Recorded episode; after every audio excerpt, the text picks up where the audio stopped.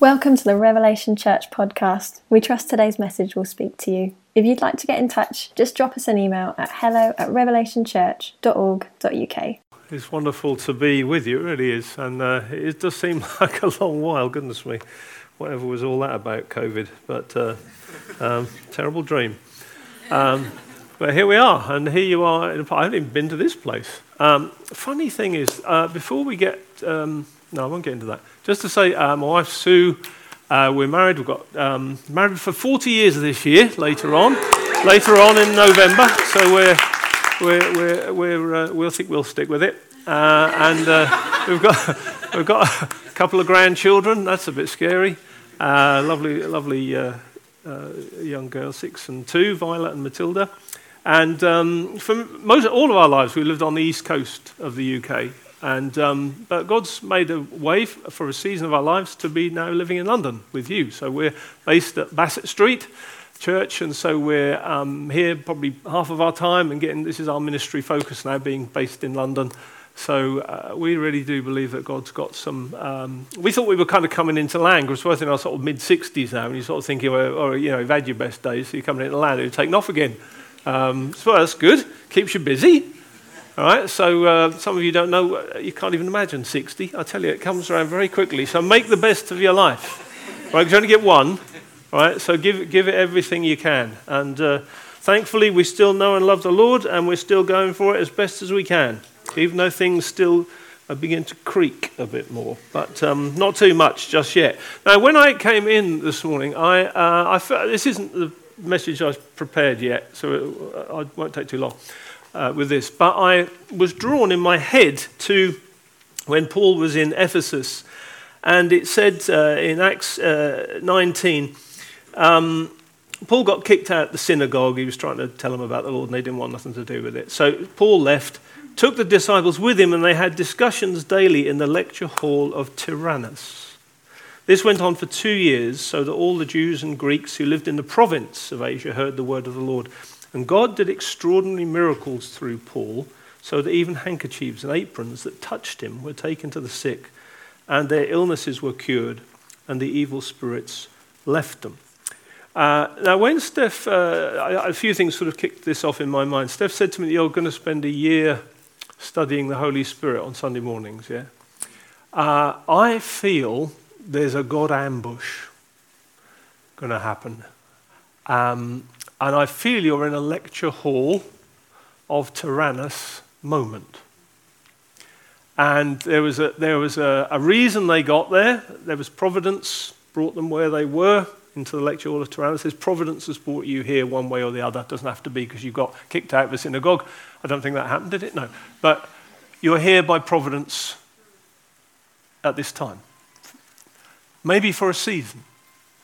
But there's certainly a season, I believe, of intense teaching, not intense as in hard work, but you know, focused, focused teaching, with what will be the resultant breakout of the Holy Spirit, which is what happened here. He taught, Holy Spirit broke out. You cannot make the Holy Spirit break out, but you can teach. What the Holy Spirit does is entirely up to Him. But we can make it uh, conducive for him to do what he wants. We can either make it easy for him or we can make it hard for him. That's our choice. But he does want to do things. And God did something extraordinary. I said to Steph when he said, Oh, we're going to study the Holy Spirit for a, year, for a year, I said, You will see some things. I don't know why I even said it, I, I, it just came out. And I felt it again this morning when I came in. This is a lecture hall. There will be, it won't be every day, but there's a season, a focused season. It says all of Asia heard the word. In other words, there's a wide impact.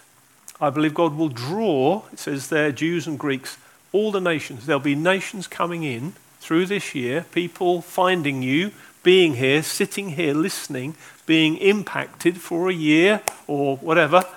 And God's going to do some things that you didn't expect, extraordinary things.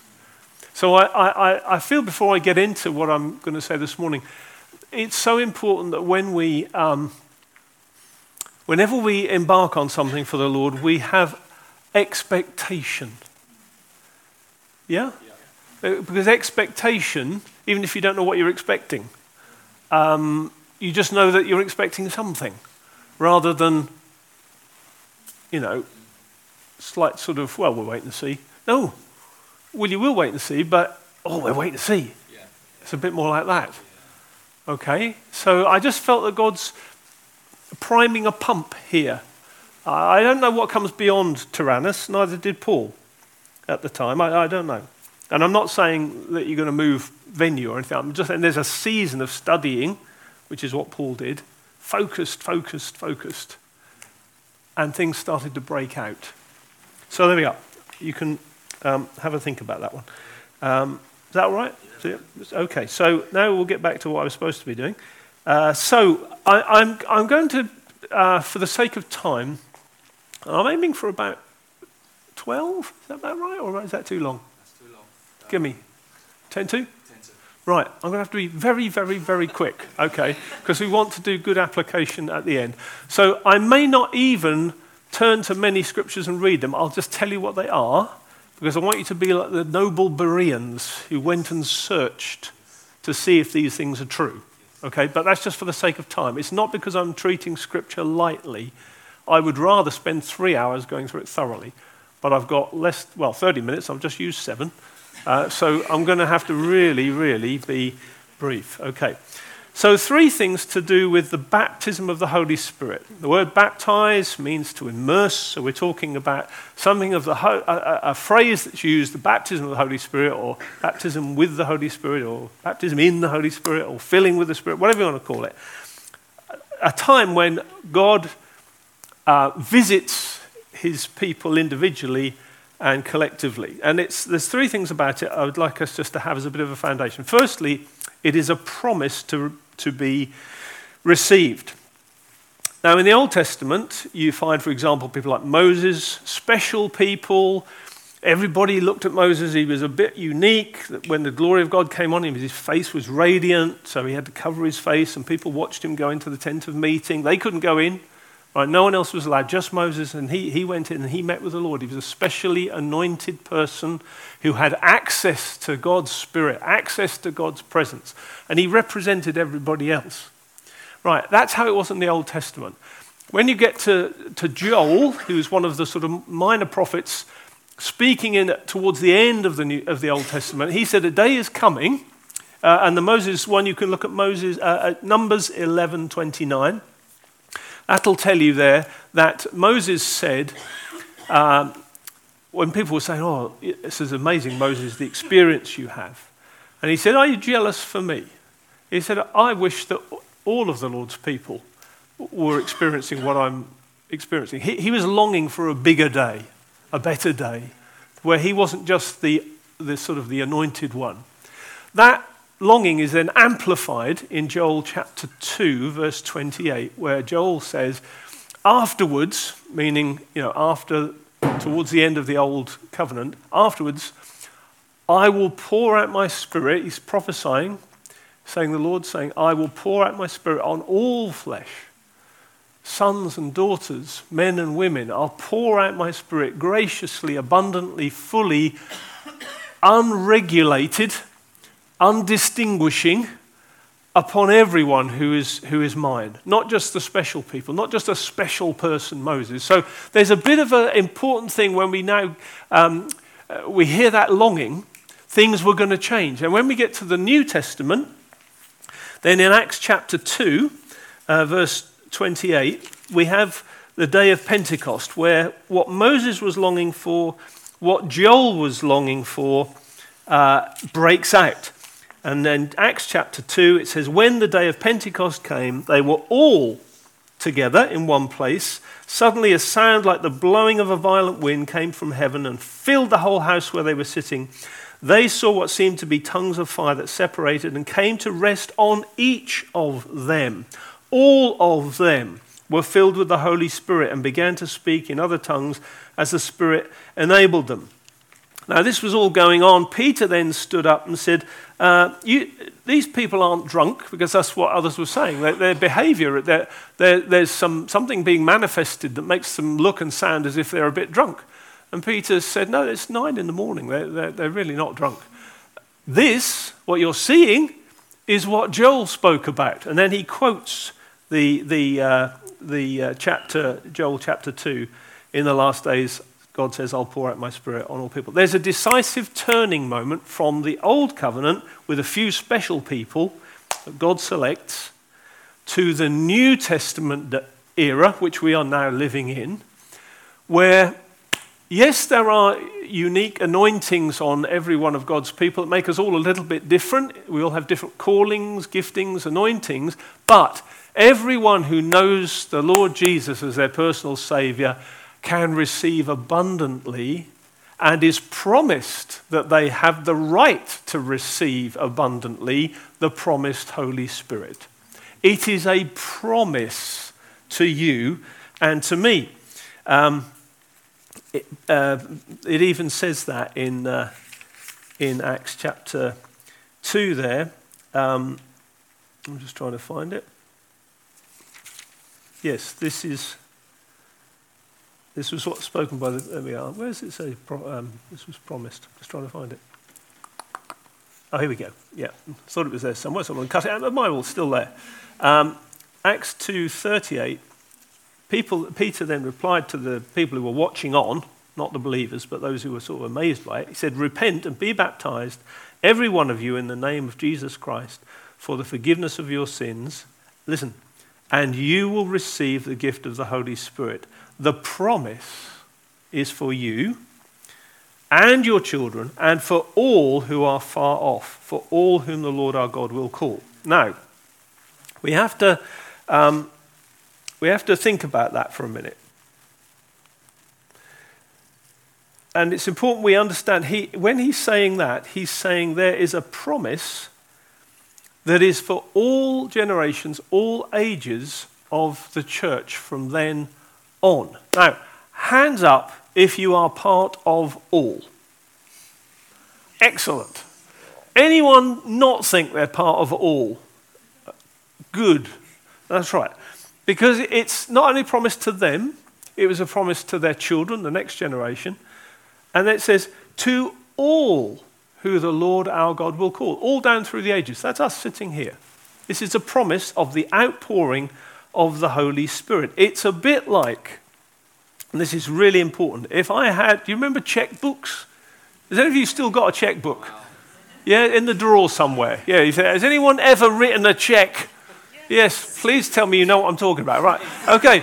On this piece of paper. Remember paper? Pen, and uh, pens? Remember pens? So checkbooks, paper pens, uh, you remember writing? Yeah? Okay, all of these things happened many years ago.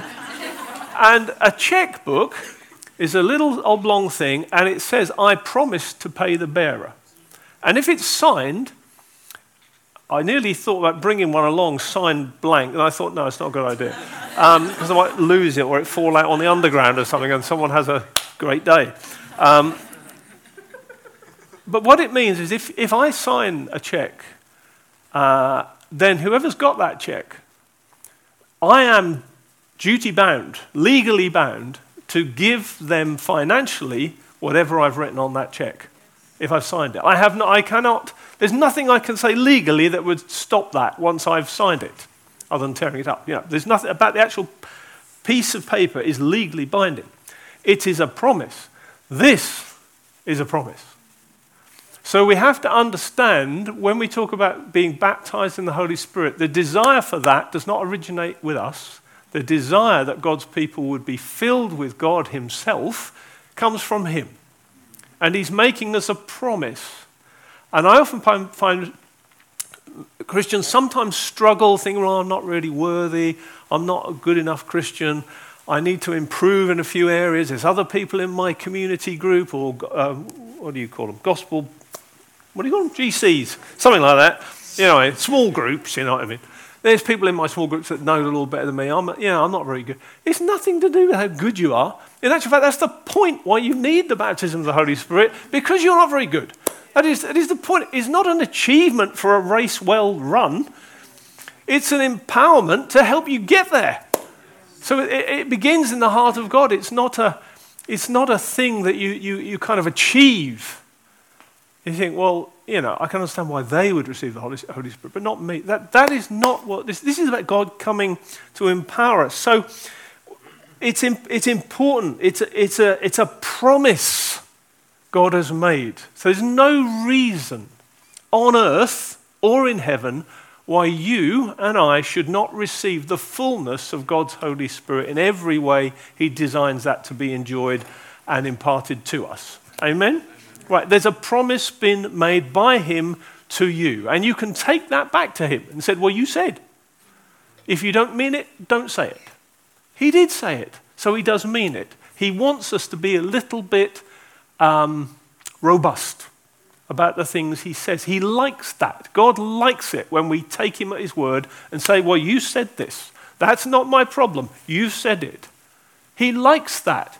He doesn't want us to be indifferent or doubting looking at ourselves. We look at the cross, we look at the resurrection, we look at what Jesus did, not what we do or have done. That's why he came to qualify us. So there's a promise that's been given, there's an empowerment to live in. And I'll go through this very quickly. So, when we're born again by the Spirit of God, there is an indwelling that takes place. The Spirit of God comes to live within us, no doubt about that. Uh, the Bible says you can't say Jesus is Lord except by the Spirit. You know, uh, we are born again of the Spirit of God. In John chapter 3, 3 to 8, Nicodemus and Jesus are having this conversation, and Jesus begins to outline to Nicodemus that there's a mysterious activity of the Spirit that's a bit like the blowing of the wind. That, that's the image Jesus is using. He's saying you can't really get hold of the wind or say, oh, there, there it goes. Yep, oh, got it. You, it's, you can see and hear where it's coming from, and you can see its effects, and you can see where it's going. The trees are blowing. You can, you can tell the activity of the, of the wind, but you can't, you can't get hold of it. So it is with everyone who's born again. So if I was to say to you, when were you born again? You might say, oh, well, I, I, I prayed a prayer on whatever day. That doesn't necessarily mean that's when you were born again. That's the effects of the Holy Spirit blowing in your life to bring you to awakening, to call you to suddenly see by the Spirit that Jesus is Lord. Because you can't actually really pin it down because it's mysterious. And that indwelling happened by the Spirit of God coming to you. And you were born, as it says in John chapter 1, not of human will or a husband's desire, but you were born of the Spirit of God. He, he brought you to life at a moment that actually is, a, is impossible to completely nail to the date, the time, the hour, the second, because it's like the wind. There's, there's a process that God did to you and to me and we then live in the good of it. Some life comes. We were dead. We're brought to life. A dead person can't bring themselves to life. God brought us to life in Christ. We, the first effects of that are we feel dead, which is why we then confess our sins and receive Him as Lord. There's something that He does mysteriously, and that's the indwelling. Now, you might say, well, isn't that all I need? Well, when Paul was knocked off his horse on the road to Damascus and he encountered the Lord, he knew who, who, who was talking to him.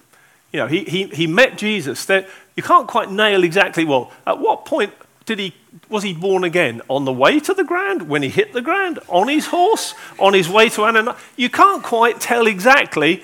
Paul said, yeah, well, when I was at that angle, that was when I gave my life to Christ. It didn't work like that. There's a mystery. God knocked him off his horse and introduced Jesus to him. Now, you might think, well, surely that's all he needs to then begin his ministry. But no. He said, Jesus said to Paul, Go find Ananias, because he's going to lay his hands on you, and amongst other things, like giving you a sight back and helping you orientate yourself, he's going to pr- lay hands on you, and you are going to receive the Holy Spirit. So, as, so there was an indwelling that had taken place somewhere along that bit but what the Lord wanted for him was an infilling. Now, indwelling and infilling are different. And one of the ways I try to explain this is if you think about being filled with the Holy Spirit, if we think of a, a, a, glass of water, and perhaps it's like full or half full or whatever, that's quite a, a static picture. So if someone says, Are you filled with the Spirit? and you think of a glass of water and you think, Well, either I am or I'm not. I think it's much better to imagine the sails of a yacht, where the wind of God blows into the sails of our lives at a starting point, when we're baptized in the Holy Spirit, He, in, he infills us, He energizes, us, He begins to blow in, a, in a, an equipping, a changing, a releasing, an anointing way. And that wind doesn't stop through the Christian life from that moment. And it's so important we learn how to hoist our sails so that the Holy Spirit can blow through and across our lives constantly. So, being filled with the Spirit is a dynamic, ongoing experience of like the wind blowing in the sails of a yacht. We might have an initial introduction to that, as they did on the day of Pentecost. Suddenly, a wind blew from heaven, up went the sails. Suddenly, but we find all the way through Acts, Acts chapter 4, various other places, we find times when the Spirit again blew with a force and reinvigorated the, the, the, the sails on the, on the uh, yacht of their lives, if you were. He blew across the church. Maybe in this year, God's going to blow with an intensity into the sails of this church again. It hasn't mean that he'd never done it before, but he's going to do it again with another intensity. There's another infilling coming. But never is the indwelling ever in doubt. You with me? So you can be born again know the Lord, you go to heaven. And many people don't have any teaching like this. And they, you know, they know and love the Lord, and the Lord knows and loves them. They're indwelt by the Holy Spirit. There is something more. That's why Paul had to find Ananias, and Ananias had to pray for him. Because there was something more needed to be infilled, to be effective fully in what God wants us to be. Not just in terms of service, but in terms of our relationship with the Lord. Are you still with me? Yes. Right. So there's an empowerment that comes through the baptism of the Holy Spirit, an infilling. And two key things this does, and I'll give you these verses, but I haven't got time to look them up. So Galatians 4, verse 6, and Romans 8, 14 to 17. Both of those speak about receiving the Holy Spirit's in uh, filling and empowerment in terms of knowing the fatherhood of God in our lives. Right? Before we get to any gifts of the Spirit or sharing our faith, because the Holy Spirit equips us to share our faith, be more, be more um, passionate about telling people about Jesus. The Holy Spirit also equips us so that we might serve Him with the gifts and callings that He's got upon our lives. But first and foremost, the Holy Spirit fills our sails that we might say, Abba, Father.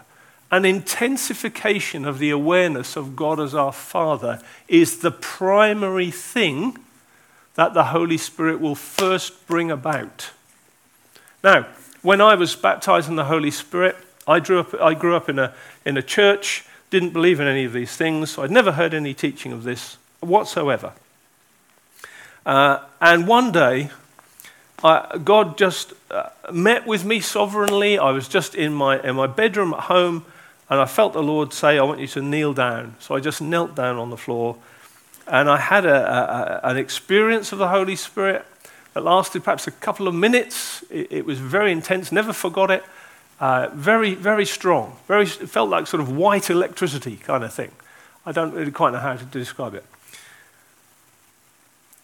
the effect on my life, I'll come on to gifts of the Spirit in a minute, but the effect on my life was to, uh, over the, I don't know, a little bit of time after that, just in the next few days, weeks, I can't remember, it's all a bit of a blur. Uh, it's quite a while ago now.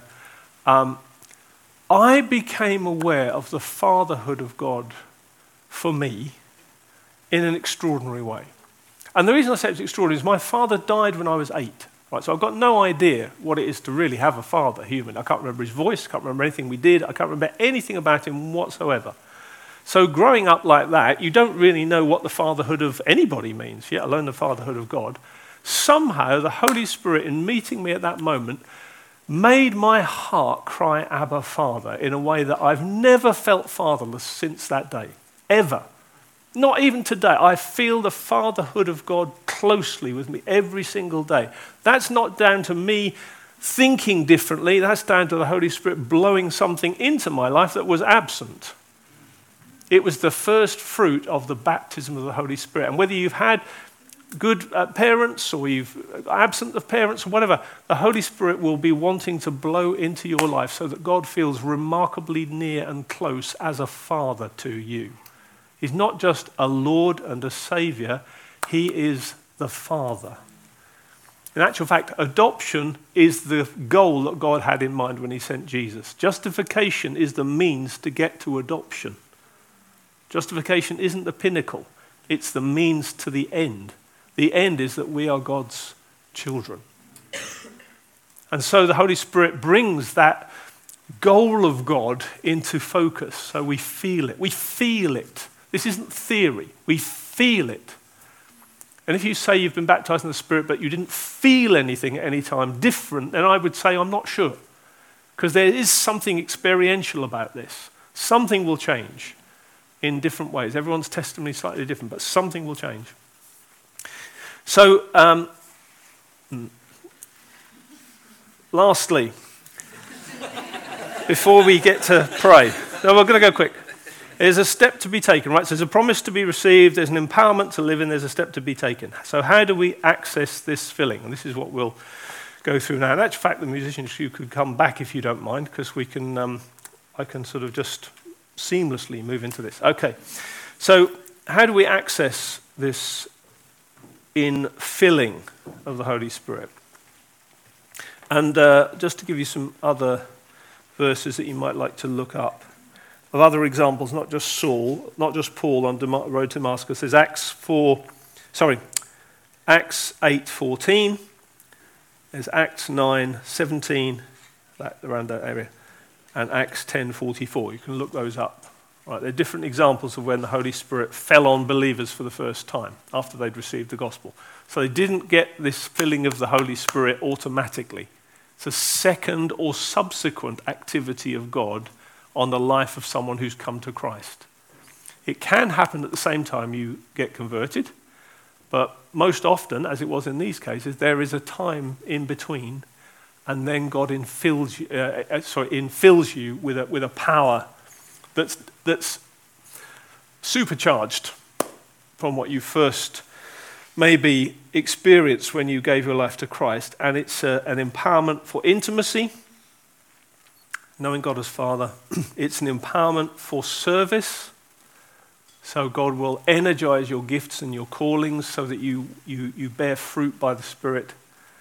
Uh, and it's an empowerment for evangelism that people will know Christ because the Spirit of God rests on you. So the first thing is this if a man is thirsty, in John 7:37, uh, Jesus says, If a man is thirsty, let him come to me and drink. And out of his innermost being will flow rivers of living water. By this he meant the Spirit who was later to be given. A kind of um, half hearted curiosity won't cut it. This has to matter. As the deer pants for the water, so my soul longs for you. If you're kind of thinking, well, yeah, I'll try that, give it a go. Give that a go. Yeah, I've got, uh, I've got a gig to go to on Saturday night. I've got church. I'll give that a go. Filled with the Spirit. I go to work. So I'll just add that into my life. So a little bit of an, a, you know, Jesus is another little attachment to my life. No, that isn't going to cut it. This is all consuming. I'm got to be thirsty. That doesn't mean you've got to be, you know, screwed up face and intensification. That actually can be a block. This is an inner longing, an inner longing. that is a sober thing, whether you're intense about it or whether you're relaxed about it. It's just a longing. Be thirsty. Second, repent. What does that mean? It means stop doing things you shouldn't or start doing things you should. One or the other. Now, you might think, oh, yes, it's going to be a great big long list of those. No, the Holy Spirit will tell you what needs adjustment. God speaks to the fella in the cellar, not the fanatic in the attic. All right? So there's, there will be if you want to start writing a list of all the reasons why God won't fill you with the Spirit, I'll give you a few suggestions as well. So just make, we, we, and the devil will just help you. He'll give you pen after pen after pen, paper after paper. He'll get you, well, you haven't done that, you haven't done Oh, yes, you forgot that one. Yeah. No, no, no. Just repent the thing. When God wants you to change something, He'll tell you. Right? He will tell you. Communication is God's problem, not yours. Obedience is your problem and my problem, not communication. So we repent, we respond to what God tells us about. Believe. In other words, believe this promise is for you. Do you believe this promise is for you from what I've said? Yes. Well, that's a good thing because it is. Then ask. Simply ask. Ask Him I vocally. Say, Lord, will you fill me with your Holy Spirit? Simple. Ask. And then receive and pour out. And you remember Elisha, you can find this story, 1 Kings 17. Elisha and the widow, she had a tiny little jug of oil left, little bit left, and she said, I'm just going to pour that out and then I'm going to die because that's all the food gone. And Elisha says, Get buckets, jugs, everything. Go over all your neighbours' houses, bins, wheelie bins, anything you can find. Just get everything, any receptacle, shoes, anything. Anything and fill with oil, bring it in. Uh, and when she poured over the lip, the little she had, then the miracle started. And often things like speaking in tongues can seem like a giant step. Now, you might say, Do I have to speak in tongues to be baptized in the Spirit? No. But if you want to speak in tongues, I believe you can. Paul said, I would like all of you to speak in tongues. I speak in tongues more than all of you. He's not going to say that if he's then, I would like you all to speak in tongues, but unfortunately, you can't. I mean, that would not, that, that would not be in, in keeping with his tone at all. He's encouraging it and said, but even more prophesy. What I find when we have ministry times to help people into the baptism of the Spirit is something vocal helps. Just taking that little step. And uh, lastly, I will say this, and we'll get there, because um, very practical now. When I was baptized in the Holy Spirit and I felt this nearness, this fatherhood of God, I didn't speak in tongues or prophesy or anything like that. I had a real sense of God as Father, but I didn't have any gifts of the Spirit. I didn't know they existed. Didn't know anything about it. A few weeks later, I told my, a friend of mine uh, what had happened. They said, Oh, I think that was God baptizing you in the Spirit. I said, Really? What's that? And they gave me this little book. I, I don't know what it was. It was a sort of Pentecostal book. And it had all the gifts of the Spirit in. And it talks about speaking in tongues and the fruit of being baptized in the Holy Spirit. So I said to the Lord, Well, I want everything you've got. Uh, so I just went through the scriptures, through this little book, and I said, Right, Lord, I'm going to open my mouth now, and I'm going to speak in a language I've never learned. And I'm trusting you that it, if I'm asking you for bread, you won't give me a snake. So I literally took a step. I didn't feel any flashing lights, any atmosphere. I just simply took a step and started speaking in this language. And I felt a little awkward to start with, but I thought, no, Lord, I've asked you for bread. You're not going to give me a snake. It was very, very simple, straightforward. I just kept doing that every day, every week. I've been doing it ever since. And I've still had no more confirmation it's the real thing. Right? I'm just, I'm just trusting there's a promise, so I'm stepping out in faith. What I didn't know was that because people nowadays say, yeah, but you only get a few gifts. I, no one told me that. So I just kept going. So I said, oh, uh, interpretation of tongues. Uh, can I have that now, Lord? Right, I'm going to trust you that what I now say, now I've prayed in tongues, I'm going to trust you that I'll get the meaning of that prayer right now. And I'm going to start speaking without really formulating it. And I started to. I said, this is all right. No, nobody told me to stop, so I went for the next one. I said, word of knowledge, word of wisdom, healing, Miracles, faith. I, I went through the whole list, as you're going to do through this year. Listen, I, I've been a Christian about 40 years now. I have seen through my life all of the gifts manifested through me at various points. All of them. Even miracles. A few, I would put, put on perhaps one or two, maybe one hand, actual miracles that go, way. But I've still seen them. Don't ever let someone rob you of what God wants to give you. There's an abundance. I think Paul's talking about um, when you come together, each one has. He's trying to say there's a contribution from everybody, and it's not going to be the same every time. I'll stop there. Um, right. Mike, sorry, I'm, I'm going to go back on what I've. Can you just tell the story of Canterbury and the, the, the woman? Oh, yes. and her heart, just to, Yes, this was, a mir- this was one of the miracles. This was one of the, the handful. So I'm in a, a, a meeting at Canterbury. Uh, Keith Hazel, any of you remember Keith Hazel? Bless him, a spiritual father of mine, but we were doing this meeting together. And uh, I remember there was, about, there was a lot of people there, four, I know, four or five hundred people. And uh, I remember uh, just at the end of the meeting, I pointed in the far top left hand corner. Uh, well, it wasn't the stage, but yeah. And I said, I believe there's somebody, and got, you've got a heart condition, and God's healing you now. Um, and then I just moved on to something else. No, I didn't call anyone forward or anything. What I didn't know was that uh, Natasha uh, Gillett, as her name was, is, uh, was um, in the back there with some friends, and their friends said to her, That's you. Let's pray for you. So there was a little prayer thing going on there I didn't know anything about. Anyway, she contacts me a few months later and says, What happened? And she said, I was born with a bicuspid heart valve. Now, any medical people in here? Yeah, you know that you should actually have a tricuspid heart valve. A bicuspid heart valve means you only got two, basically, and you should have three. She was born genetically with, with only two, which is quite a life limiting condition. It quite affects you, you know, very substantially, as you can imagine. It's a major, major heart defect. In that moment, in that meeting, God grew a third valve to the point where when she went back for her routine tests, they did the scans and things, and she got show, she gave me actually the, the, the consultant's paper saying tricuspid valve present, no further um, action necessary. so, yeah, I mean, and uh, I still got that piece of paper, and now she's, she's living a total, this is like 12, 10, 15 years ago she is living a totally normal life with a perfectly normal heart. That is not healing, that's a miracle. So, I, all I want to say to you is don't, God, remember what I said earlier? God did extraordinary miracles. So, even handkerchiefs and scarves and aprons and things that were on him. He, now, I, you don't then make a doctrine out of that because he didn't do it anywhere else. Now, you can, you can look on Google and buy a healing hanky from somewhere in America, and they'll even anoint it with oil from the Mount of Olives and all the rest of it. You might, there's a bit of a sideline there for you, Steph. You could make a bit of money out of that. You know, this handkerchief has been specially prayed for by Steph Liston on a Tuesday. It's, we've even managed to screen print his face on the handkerchief. So place it on the affected area uh, three times a day, and you'll be fine. This was an extraordinary set of miracles, okay? So who knows what God might do among you? Yeah? So let's stand together and I'm going